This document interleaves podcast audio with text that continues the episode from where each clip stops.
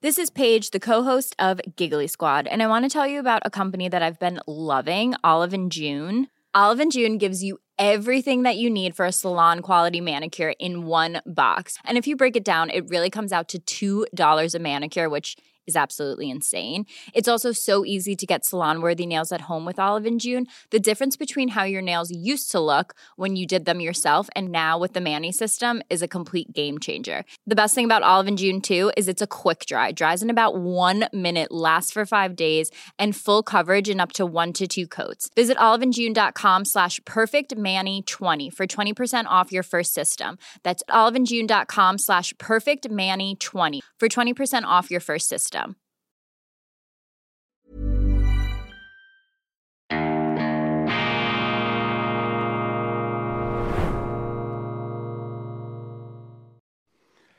Grüezi miteinander, ganz herzlich willkommen und einen wunderschönen guten Morgen, meine sehr verehrten Damen und Herren, liebe Freunde. Ich begrüße Sie zur schweizerischen Ausgabe von Weltwoche Daily, die andere Sicht, unabhängig, kritisch, gut gelaunt und zuversichtlich am Mittwoch, dem 24. Januar 2024. Ich beginne mit einem Live-Read, mit einer gesprochenen Werbeanzeige.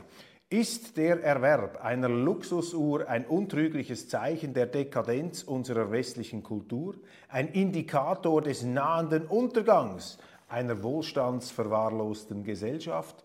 Nein, im Gegenteil.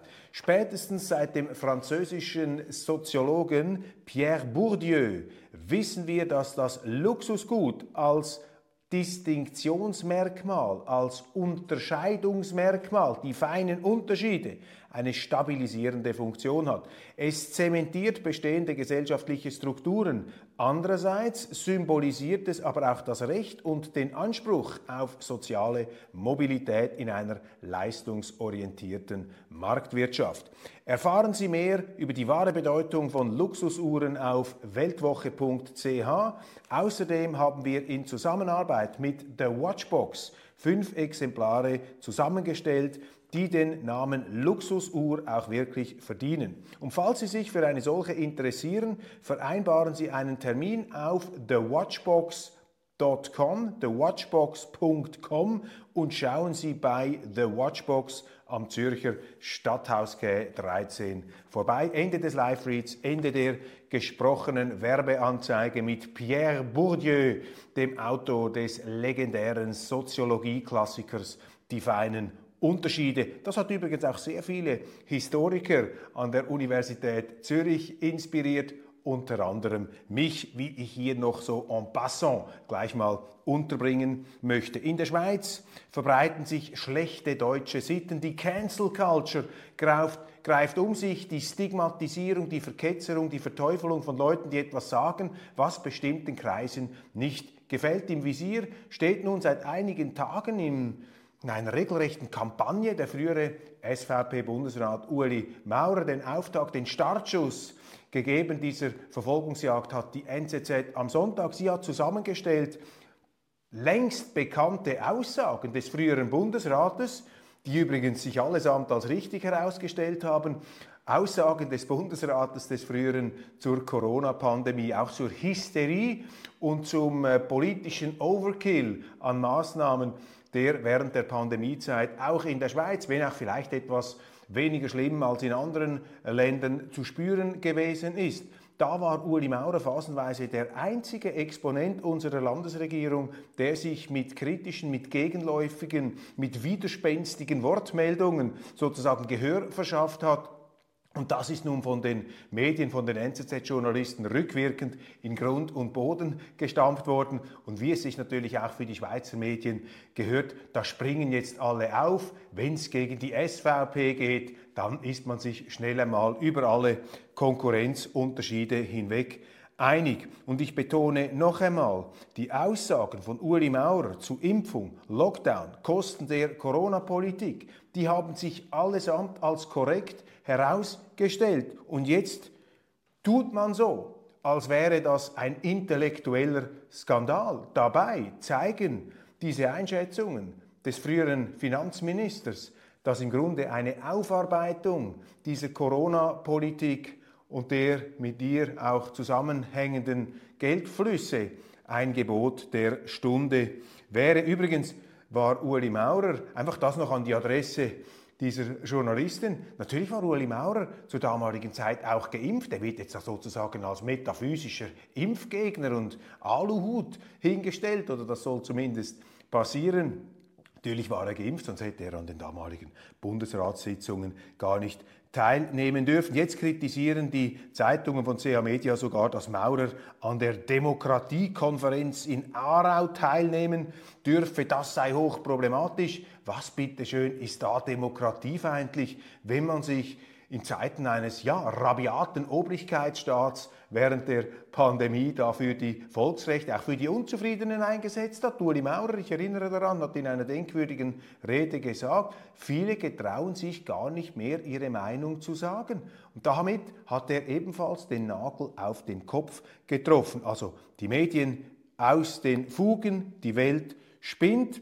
Die ganze Kampagne der äh, NZZ am Sonntag losgetreten, jetzt nachgebetet, die bringt alte, bekannte Aussagen, Teil der Fertigmacherei betreffend SVP-Exponenten, natürlich auch wegen der institutionellen Abkommen. Das ist der politische Hintersinn hier. Man versucht, prominente Mitglieder der Volkspartei, vor allem solche, die sich als äh, Magistraten in hohen Ämtern ähm, verdient gemacht haben, man versucht, die jetzt einfach unglaubwürdig äh, hinzustellen, man versucht sie anzuschwärzen, um eben bereits das Terrain zu bereiten für die nächste Schlacht, für das nächste Handgemenge, nämlich die institutionellen Abkommen, diese Paketlösung. Die EU will ja die Schweiz einpacken in so ein Vertragswerk, damit uns äh, gewissermaßen der Freiraum, Freiraum äh, abhanden kommt, die Schweiz gewissermaßen im Freiluftgehege der Europäischen Union. Und mit Blick auf diese Auseinandersetzung ähm, muss jetzt der Ueli Maurer offensichtlich von den Medien hier systematisch angegriffen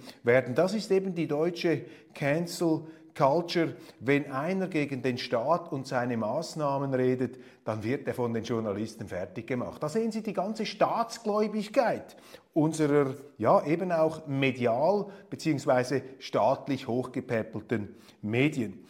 Brüssel pocht auf die Zwei-Staaten-Lösung in Israel. Der Außenbeauftragte Josep Borrell hat sich da ganz massiv zum Fenster hinausgelehnt und ich habe mich auch auf der internationalen ähm, Ausgabe von gestern gefragt, woher nehmen eigentlich diese EU-Leute das Selbstvertrauen, sich dermaßen einzumischen? Das ist ja, wenn Sie äh, etwas hier die globale Bedeutung des Herrn Borrell anschauen, das erinnert mich etwas daran, wenn ein Spatz im Wald gegen den Winter anpfeift. Ich meine, man kann das machen, das ist seine Freiheit, wenn er nichts äh, anderes oder Besseres zu tun hat, aber die geopolitische Wirkung dieser Forderungen, die da gebieterisch aufgestellt werden, die scheinen äh, mir nun nicht sehr durchschlagskräftig zu sein, um nicht äh, geradezu von Null Einfluss zu ähm, sprechen. Übrigens auch die Schweiz hat da keinerlei äh, Impact, keinerlei Impulskraft, wenn sie sich einbildet, hier als große Friedensstifterin auftreten zu können. Die Schweiz, das ist ja im Moment zu beobachten, vor allem auch seit dem World Economic Forum in Davos, beziehungsweise am World Economic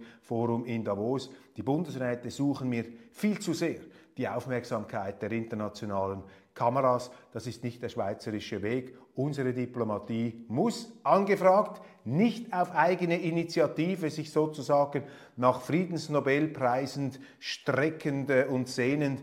Die schweizerische Diplomatie muss durch den Hintereingang, durch den Lieferanteneingang gehen, möglichst diskret.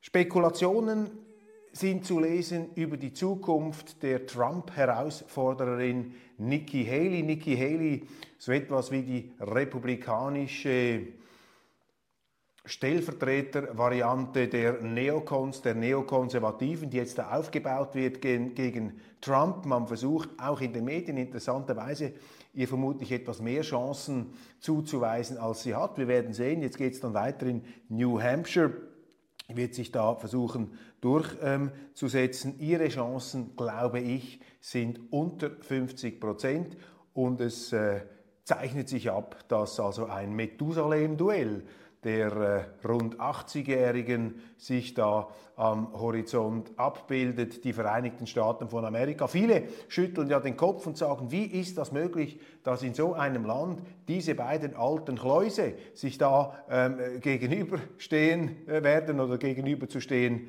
drohen. One size fits all seemed like a good idea for clothes. Nice dress. Uh, it's a it's a t-shirt. Until you tried it on. Same goes for your healthcare. That's why United Healthcare offers a variety of flexible, budget friendly coverage for medical, vision, dental, and more. So, whether you're between jobs, coming off a parent's plan, or even missed open enrollment, you can find the plan that fits you best. Find out more about United Healthcare coverage at uh1.com. That's uh1.com. Everyone knows therapy is great for solving problems, but getting therapy has its own problems too, like finding the right therapist fitting into their schedule, and of course, the cost. Well, BetterHelp can solve those problems. It's totally online and built around your schedule. It's surprisingly affordable too. Connect with a credentialed therapist by phone, video, or online chat, all from the comfort of your home. Visit betterhelp.com to learn more and save 10% on your first month. That's BetterHelp H E L P. Ich weiß nicht, ob ich diese Aussage einfach eins zu eins so teilen würde. Mir scheint es interessant, dass eben gerade in den USA diese auf den ersten Blick so merkwürdig scheinende Konstellation sich da anbahnt. Aber vielleicht äh, durchschauen wir letztlich die Logik auch dieses sehr hart umkämpften amerikanischen Politterritoriums zu wenig. Das sind, ähm, da würde ich mich zurückhalten mit allzu eindeutigen ähm, herablassenden Wertungen. In der Neuen Zürcher Zeitung habe ich einen Artikel gelesen, in der sich äh, da die äh, Kommentatoren Gedanken darüber machen, warum die Parteipräsidenten, die Schweizer Parteipräsidenten aus der Innerschweiz bis jetzt als Bundesräte nicht so sehr punkten äh, konnten. Die Rede ist von Berti Durrer, Adalbert Durrer damals äh, bei der CVP, damals ist sie noch CVP, dann Franz Steinecker von der FDP oder eben Petra Gössi, die seien mehr oder weniger chancenlos gewesen als äh, Bundesräte. Ganz anders könnte sich das aber darstellen beim designierten, äh, möglicherweise künftigen SVP-Präsidenten Marcel Dettling. Immer wieder interessant, wie in den Schweizer Medien quasi die äh, Bundesratstauglichkeit der äh, Personen dermaßen unter die Lupe genommen wird. Da muss man dagegenhalten, dass die Schweiz eben zum Glück nicht einfach einzig und allein von ihren Bundesräten abhängt. Ganz im Gegenteil. Je schlechter der Bundesrat ist, desto aktiver und prononcierter tritt zumindest in der von mir überblickten äh, Geschichte der Schweiz äh, das Volk auf, kommen plötzlich andere, die sich dann engagieren. Denken wir zurück an die 80er und 90er Jahre, als ein gewisser Christoph Blocher gegen die damalige Heimatmüdigkeit und Schweizvergessenheit der Landesregierung ähm, auf die Barrikaden stieg und da das Volk hinter sich brachte gegen geballten ballistischen, geradezu ja, ähm, äh, äh, bleihaltigen Widerstand. Also er war da wirklich in einem Stahlgewitter der Anfeindungen und Christoph Blocher hat sich ähm, damals einen Namen gemacht als äh, Kämpfer für seine Anhänger, als Freiheitskämpfer der Schweiz gegen eine Regierung, die von vielen als schwach empfunden wurde. Also die Fixierung der Medien auf die Bundesräte, das hat etwas Zweischneidiges. Natürlich, es ist immer faszinierend. Und was die Parteipräsidenten angeht, da sind die ähm, SVPler bis jetzt erfolgreicher gewesen im Platzieren ihrer ähm, Kandidaten. Ich denke an einen Adolf Ogi, ehemaliger Parteipräsident, Uli Maurer oder eben Albert Rösti. Journalisten haben seltsame Freunde.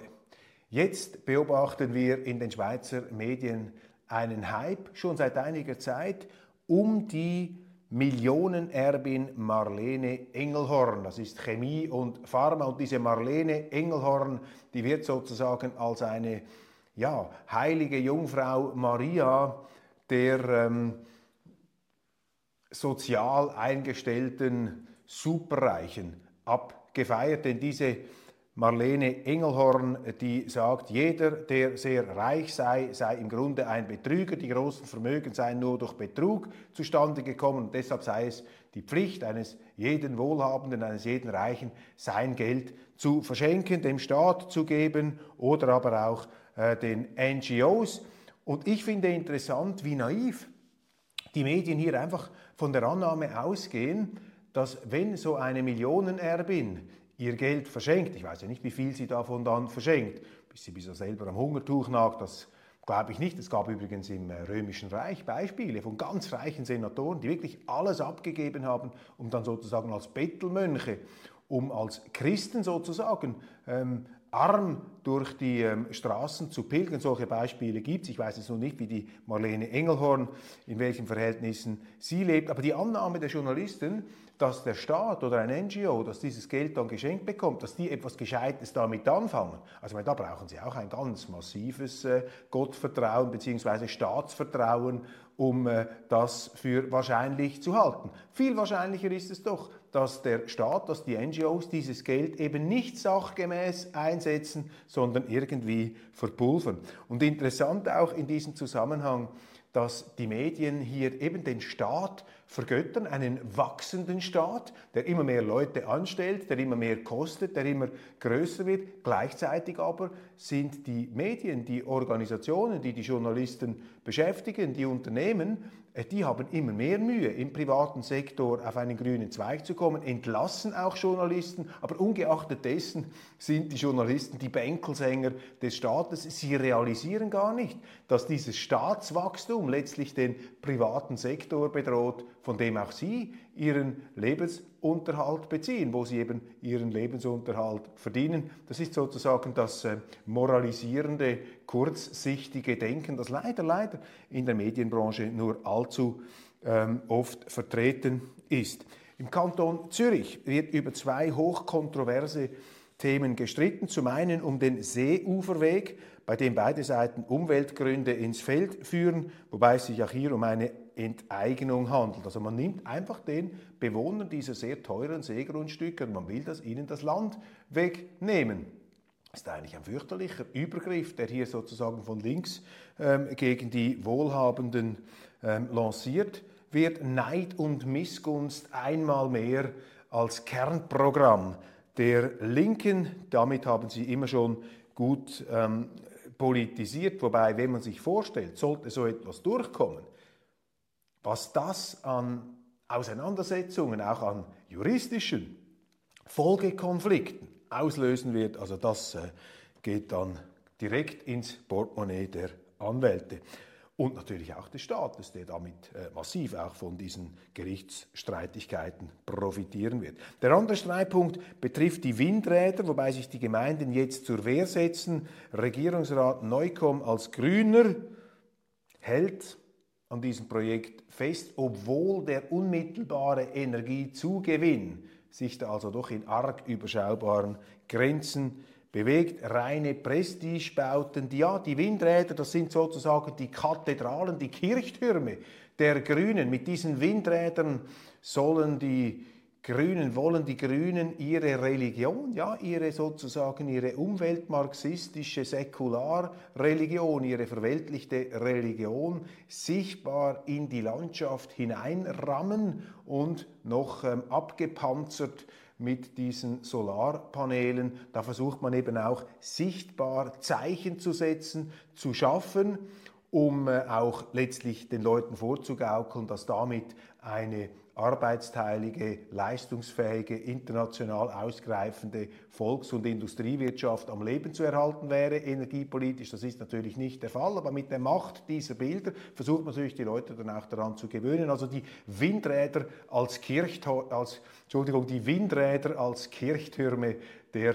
Klimareligion. Dagegen allerdings regt sich Widerstand im Kanton Zürich. Ich danke Ihnen ganz, ganz herzlich für Ihre Aufmerksamkeit. Das war's von Weltwoche Daily Schweiz für heute. Jetzt dann gleich die internationale Ausgabe. Da mache ich mir Gedanken über die Frage, wo steckt in Deutschland eigentlich der Wurm drin in diesen Verunglimpfungs- und Verketzerungsorgien, die ja das bei uns äh, schon kaum mehr verkraftbare Maß noch einmal ganz massiv übersteigen. Wo steckt in Deutschland der Wurm drin? Was ist das tiefere Malaise? Und ich versuche dann in dieser Sendung, die Gedanken fügen sich jetzt schon langsam in meinem Kopf zusammen, ich versuche dann in dieser ähm, Sendung Ihnen äh, darüber vielleicht ein paar Denkanstöße, ein paar Impulse zu vermitteln. Jetzt flattert mir gerade noch eine Meldung auf den Tisch, die will ich noch mitnehmen. KESB-Entscheid vor Bundesgericht die äh, Kinder- und Erwachsenenschutzbehörde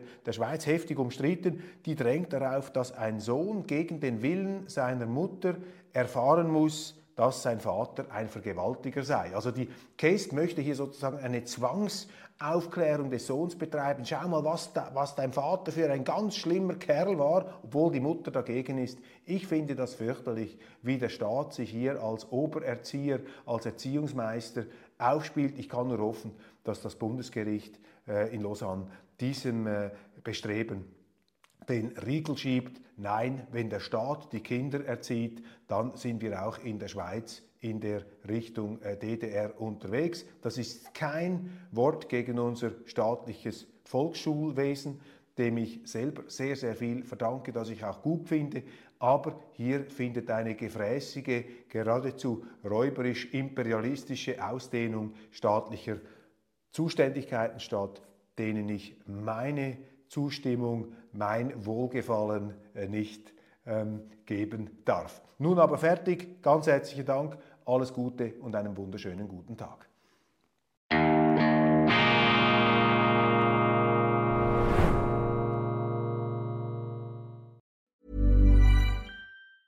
Hey, it's Danny Pellegrino from Everything Iconic. Ready to upgrade your style game without blowing your budget? Check out Quince. They've got all the good stuff shirts and polos, activewear, and fine leather goods, all at 50 to 80% less than other high end brands. And the best part? They're all about safe, ethical, and responsible manufacturing. Get that luxury vibe without the luxury price tag. Hit up quince.com slash upgrade for free shipping and 365 day returns on your next order. That's quince.com slash upgrade.